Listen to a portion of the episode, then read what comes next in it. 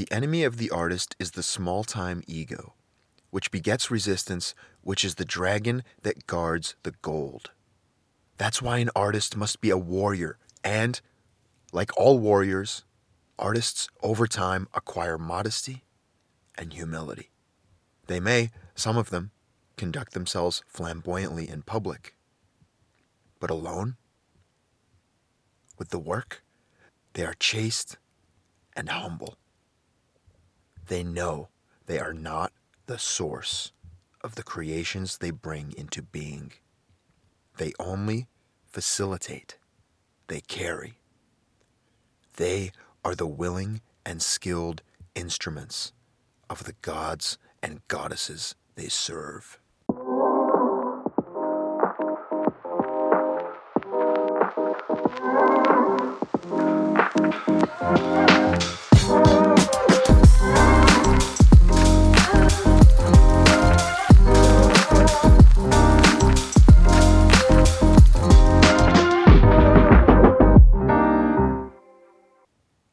To So Called Discoveries, where we discuss stories, knowledge, and insights from somewhere and try to learn something. My name is Anthony Ozzie. That opening passage was from The War of Art Break Through the Blocks and Win Your Inner Creative Battles. This is the third and final part of our discussion on The War of Art by Steven Pressfield. If you have not listened to episodes 4 and 5, it is recommended that you start there in that order. Episode 4 is on Book 1 of The War of Art Resistance, Defining the Enemy. Episode 5 is on Book 2 of The War of Art, Combating Resistance, Turning Pro. This episode is on Book 3 of The War of Art, Beyond Resistance, the Higher Realm. In the previous two episodes, we've made references to the muse and the fact that Pressfield's writing in this book can be mystical at times. And in this episode, we're going to dive deeper into the muse and how Pressfield says we can invoke it and how we need to respect it. And we'll also talk about some other topics, one of which, again, is quite mystical and related to the muse, which is angels. And we'll also discuss the self and how the ego is a part of the self. If you have listened to the two previous episodes, you know that each of the three books of the War of Art begin with a quote. The first book began with a quote from the Dalai Lama. Book two began with a quote from Telamon, a character from Steven Pressfield's historical fiction writing. And book three begins with a quote from Xenophon of Athens, the ancient Greek military leader, and the quote comes from the pamphlet The Cavalry Commander, which was intended for inspiring officers in the Athenian equestrian corps. The quote is The first duty is to sacrifice to the gods and pray them to grant you their thoughts, words, and deeds likely to render your command most pleasing to the gods, and to bring yourself, your friends, and your city the fullest measure of affection and glory and advantage. So, right from the beginning, by choosing this quote, Steven Pressfield is letting us know that above all else, above everything, the first duty is to sacrifice to the gods and pray to them to grant you the thoughts, words, and deeds that you need, which means that you fully acknowledge the non material, non physical, spiritual, mystical realm from which thoughts and ideas and creativity stems, and that you are not generating them yourself, but that you are receiving them. And we'll learn throughout today's episode that this is the attitude that professional artists must adopt. That invisible psychic forces support and sustain us in our journey towards ourselves. And these forces, Steven Pressfield describes as muses or angels. And he states that if language like this makes you uncomfortable, think of angels and the muse in the abstract. Think of them not as entities and beings that exist, but something like gravity, something more like a law of nature. And that you can view it as either personal to you or impersonal, like you would gravity, as long as it works for you and your growth. And he says, if even thinking of it that way still makes you uncomfortable, then think of it as talent programmed into your DNA, programmed into your genes through evolution. Either way, it is his firm belief that there are forces that counteract resistance, and that we have allies and angels that help us become who we were born to be. As we've said in previous episodes, when it comes to art, the most important thing is sitting down and doing the work every day, sitting down and trying, in which serendipity reinforces our purpose and unseen, unexpected forces begin to work in our favor. Steven Pressfield says power concentrates around us when we sit down and do our work, and that we become like a magnetized rod that attracts iron filings.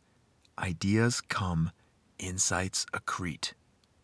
He says that professionalism is like the artist's code, which is like the warrior's way, and that they all exemplify an attitude of egolessness and service. As we learn from Xenophon, the first duty is to sacrifice to the gods and to ask for their help. Steven Pressfield does the same thing with his writing. The last thing he does before he begins work is say his prayer to the muse, out loud and in absolute earnest. For him, this is literally a prayer from the muse that comes from Homer's Odyssey, that he was introduced to from a friend of his when he was in his late 20s, whom, while working on his book, would visit every morning and have coffee with. And this friend was a bit of a mentor to him, and he learned about many authors from him, and he learned about self discipline and dedication and prayer and the invocation of the muse, which again was from Homer's Odyssey. And he said this prayer every day before he began his work.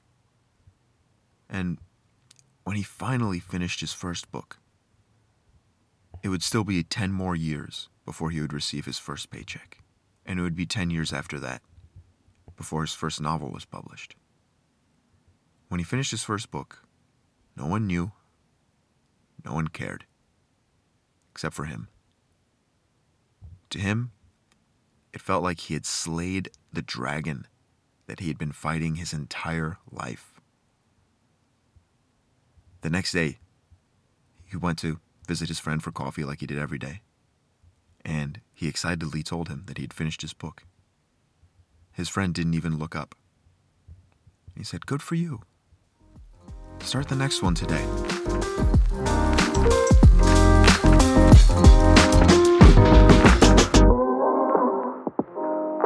Let's talk a little bit about the story of the muse as it relates to the Greeks. The muse is actually the muses. They were nine sisters, and they were the daughters of the gods Zeus and Mnemosyne.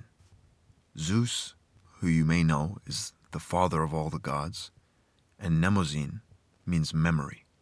The muses were responsible for inspiring artists, with each of the nine sisters representing a particular art form. And they also have some pretty awesome sounding names. They are Clio, Erato, Thalia, Terpsichore, Calliope, Polyhymnia, Euterpe, Melpomene, and Urania.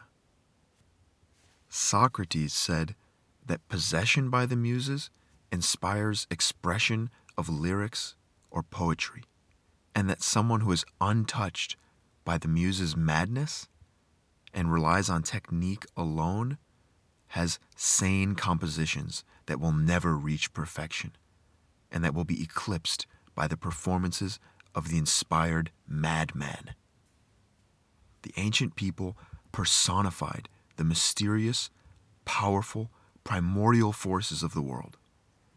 The Greeks made them humanistic. The Native Americans made them animalistic. Both of them were doing this to make them more approachable. The gods are like humans, but infinitely more powerful. To defy their will is futile. To have any pride towards the heavens is to call down calamity. The Greeks believed that the universe was not indifferent, and that the gods take an interest in human affairs, and that they intercede.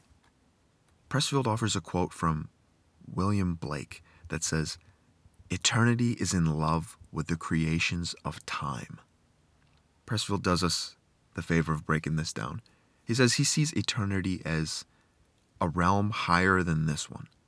Not the literal definition of eternity in the dictionary, but uh, some, some sort of a plane of reality that is superior to the physical world that we live in. This other realm might be inhabited with other beings or creatures, or that it might be some pure consciousness or spirit. Either way, apparently it's capable of being in love, because eternity is in love with the creations of time. If it is inhabited by beings, it's inhabited by beings with no bodies, no physical material aspect, but that those beings have a connection to our physical realm, and that they participate and take an interest in it, like I said, and that they take joy in what us physical beings bring into existence. Again, this is me just reiterating what Steven Pressfield writes in his book that he's saying is what he firmly believes. And if these beings take joy in the creations of time brought about by us physical beings, and if they have this connection to our world and can intercede, then Pressfield says it makes sense that they might give us a nudge. And then the image of the muse whispering inspiration into the artist's ear doesn't seem so far fetched. He gives an example by talking about Beethoven's Fifth Symphony. That's the one that goes dun dun dun dun. He says that that, or really any creative work, existed in the higher realm before Beethoven ever played it. That it existed as potential, and that without a physical body, it wasn't music yet. It couldn't be played or heard. It needed a physical being in the material world to bring it into this realm. So, in order to do that, the muse would have whispered into Beethoven's ear. And maybe millions of others as well. That same tune.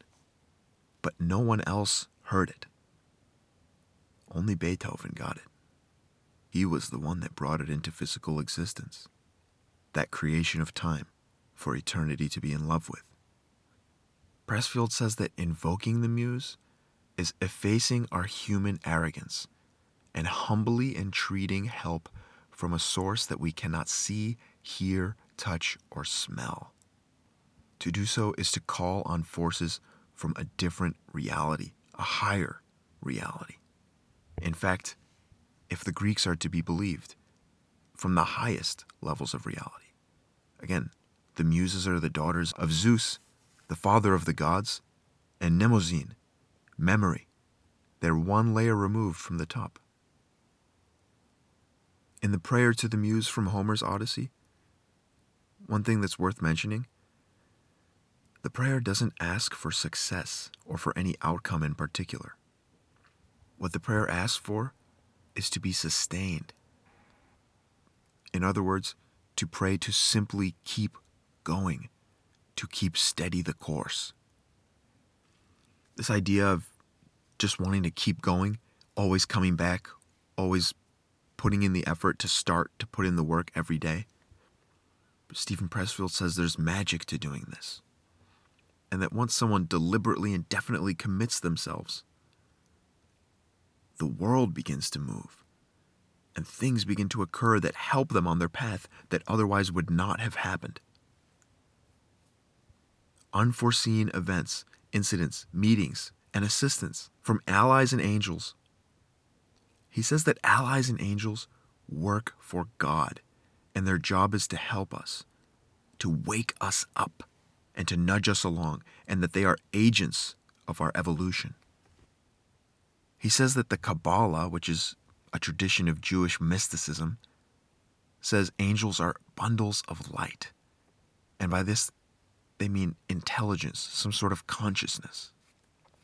And they believe that above every blade of grass, there is an angel crying out to it, saying, Grow, grow.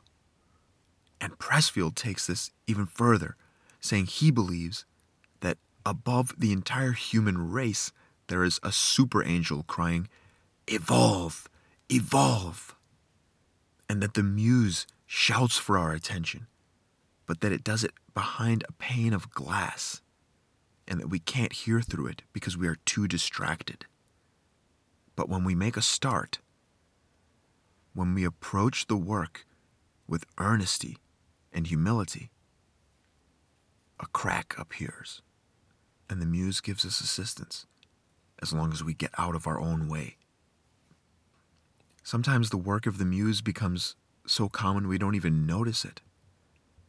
For example, Pressfield says that after a day's work, after a day's work of writing for him, he'll go on a walk.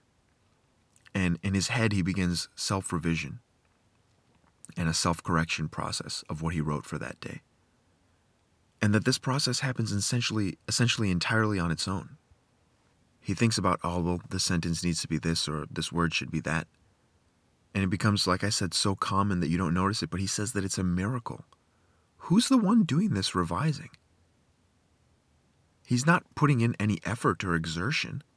It's just some voice that pops up in his head that gives him advice and tells him how he should be changing his writing and that it actually is right and that it makes his work better.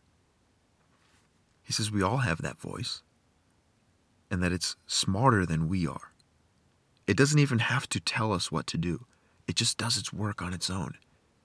It does this by giving us ideas and insights that seemingly pop into our head. It's some seeming intelligence that works independent of, yet in alignment with, the conscious mind. Pressfield makes it clear. We are not the ones doing the work. We are simply taking dictation.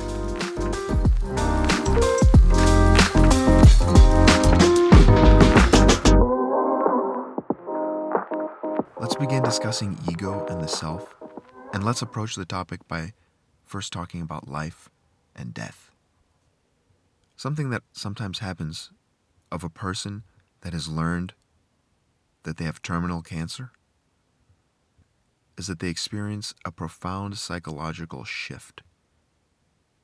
The potential unlived lives within them return with a power and a vengeance and a poignancy that happens when we face our mortality. It calls into question all of our assumptions. What does life mean? Have we lived it right? Are there any acts left? Any stones left unturned? Any words left unspoken? The ego is thought of as the I, who we think that we are. It's the conscious intelligence, your everyday, day to day brain that runs your life and thinks and plans. But the ego is part of a greater entity, which is the self. The self includes the ego, as well as elements of our unconscious. When we learn that we will die soon, the seat of our consciousness, Pressfield says, shifts from the ego to the self. From this perspective, the world is new. And you immediately figure out what's truly important. This perspective is profound and grounded. And he says that people make the mental shift, but then they need to live it out in their lives. This reminds me of something I've heard of called visualizing or contemplating your own metaphorical death. The idea is to take some time alone with yourself and actually contemplate and imagine that you have died. Your life has ended. It's over. Whatever you've done so far, whatever you've lived, that's it. And taking account of your life, taking stock of your life. Then the next part of the exercise is to imagine you've been given a second chance. You've been reborn. You're back. You have no idea how long it will last, you know it will end again, but that everything now from here on out is extra. Your life has already been lived and it's ended. This is a gift. This is bonus. How would you change your behavior in this new second life? Back to the ego and the self. Pressfield says that angels live in the self, while resistance lives in the ego, and that there is an ongoing battle between the two. The self wants to create, to evolve. The ego likes things as they are, the status quo. The ego believes in material existence, in the real world business, the important and necessary things that need to get done every day. Pressfield says that deliberately altering our consciousness in any way is an act of trying to find the self. He also says, along those lines, that when an alcoholic collapses in a gutter and he hears a voice that says, I'll save you, he says that voice comes from the self. He says the self is our deepest being and that it is incapable of falsehood. It speaks the truth and it speaks for your future. The ego doesn't want you to evolve. It wants the status quo. It wants to remain the same because it's running the show and it wants to keep running the show. So the ego produces resistance and it attacks an awakening, evolving artist.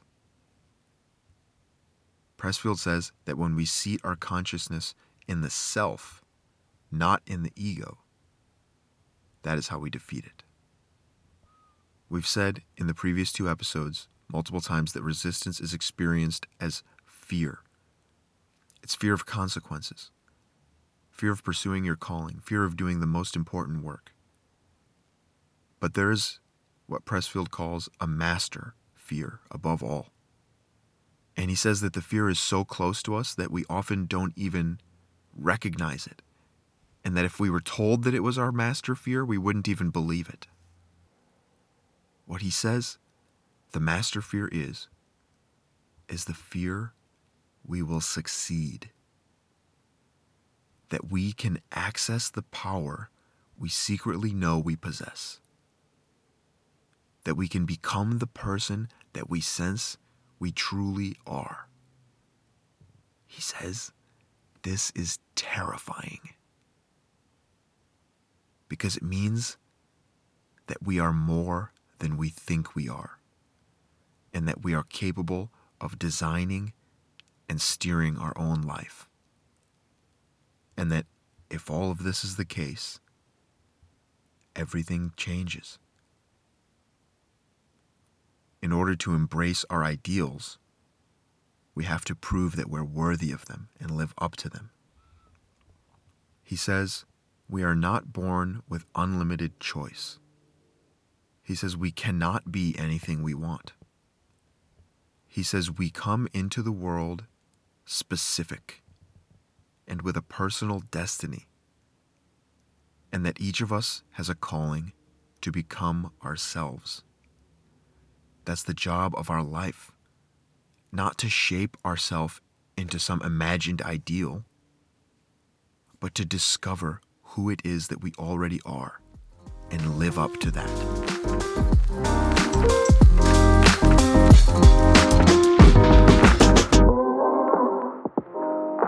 Some of this has to do with how we define ourselves as individuals.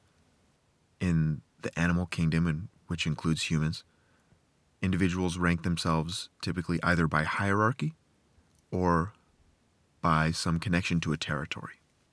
Doing this gives us psychological security. We know where we stand, and the world makes sense to us.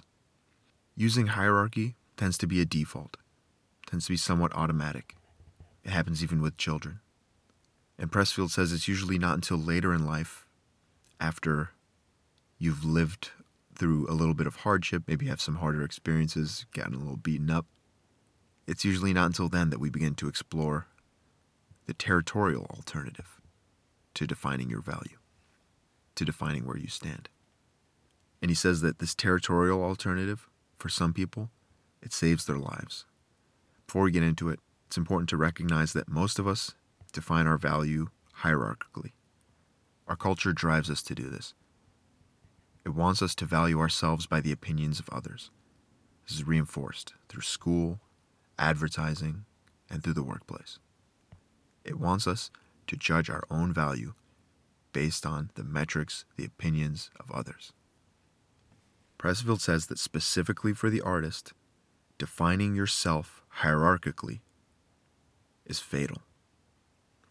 And that's because any individual that defines themselves by rank in a hierarchy, whether that hierarchy is a wolf pack, a pecking order, or an organization, they all do a few things. They compete against each other. They elevate their status by advancing against those higher above them and defending their position against those beneath them. They evaluate their own happiness and success and achievement by whatever their rank is. And the higher their rank, the more satisfaction they feel. And the lower the rank, the less satisfaction, the more miserable they feel. They act towards others in the hierarchy based on their rank. And they evaluate all of their actions by what its effect will be on others in the hierarchy. All of these things do not work for artists. They must operate in the alternative, which is instead of hierarchically, territorially. And operating territorially is to do the work for its own sake. In a hierarchy, you have to face outward. We even talked about this a little bit in episode two of So Called Discoveries when we we're talking about the effective executive, another book, in which we said the way that you make a significant contribution is by looking outward. How can you contribute outwardly? But here we're talking about artists. And looking up or down a hierarchy is not what an artist needs. An artist needs to look within. And this is not about asking what the market is looking for.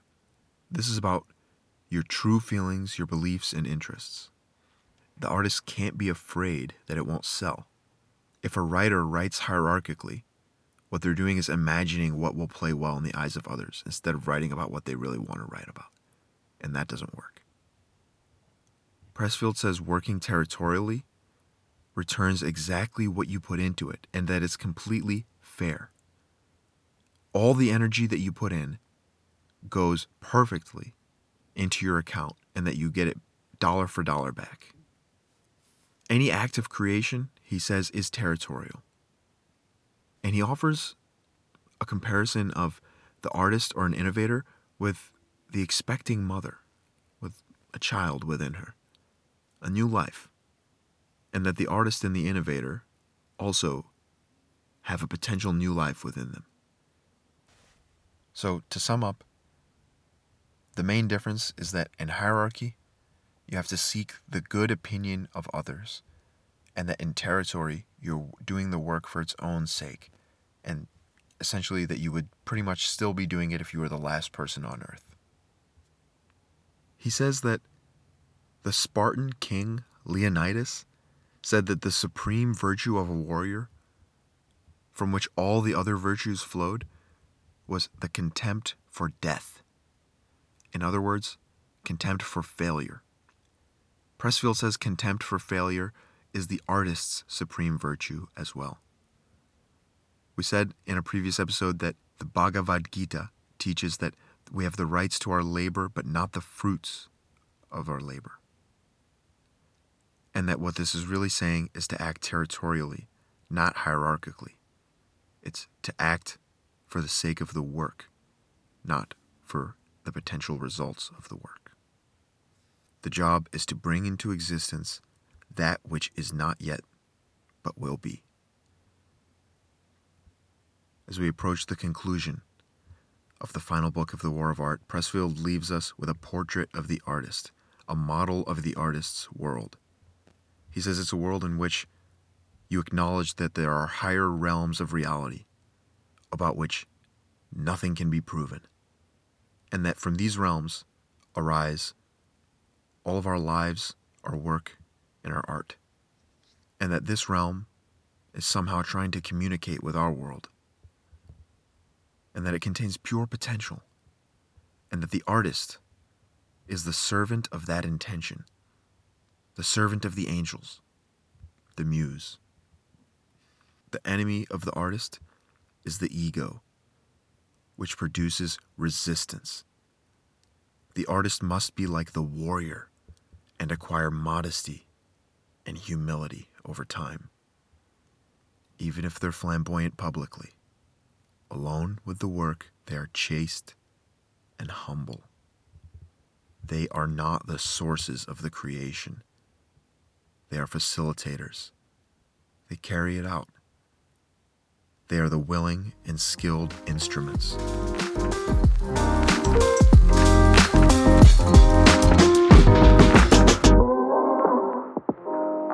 The last chapter of the book is less than a page long, and it's entitled The Artist's Life.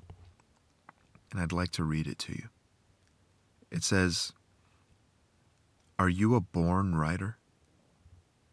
Were you put on earth to be a painter, a scientist, an apostle of peace? In the end, the question can only be answered by action. Do it or don't do it. It may help to think of it this way. If you were meant to cure cancer, or write a symphony, or crack cold fusion, and you don't do it,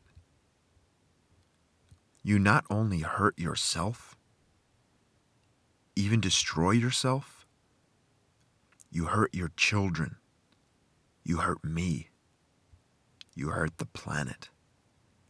You shame the angels who watch over you, and you spite the Almighty who created you, and only you, with your unique gifts, for the sole purpose of nudging the human race one millimeter farther along its path back to God.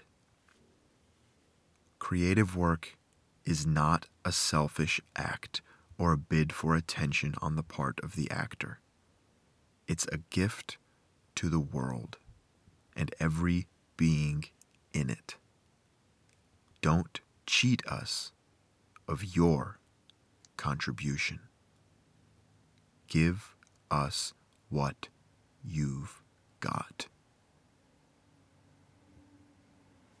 And that concludes Book 3, Part 3 of 3 of our discussion on the War of Art. Again, Book 3 was called Beyond Resistance, the Higher Realm. I hope you've enjoyed these three episodes on the War of Art. Like I mentioned in the first of these three episodes, this book is extremely important to me. I find it very relevant and very helpful throughout life as something that I can randomly pick up to get my head in the right space. I think the ideas are crucial and beneficial.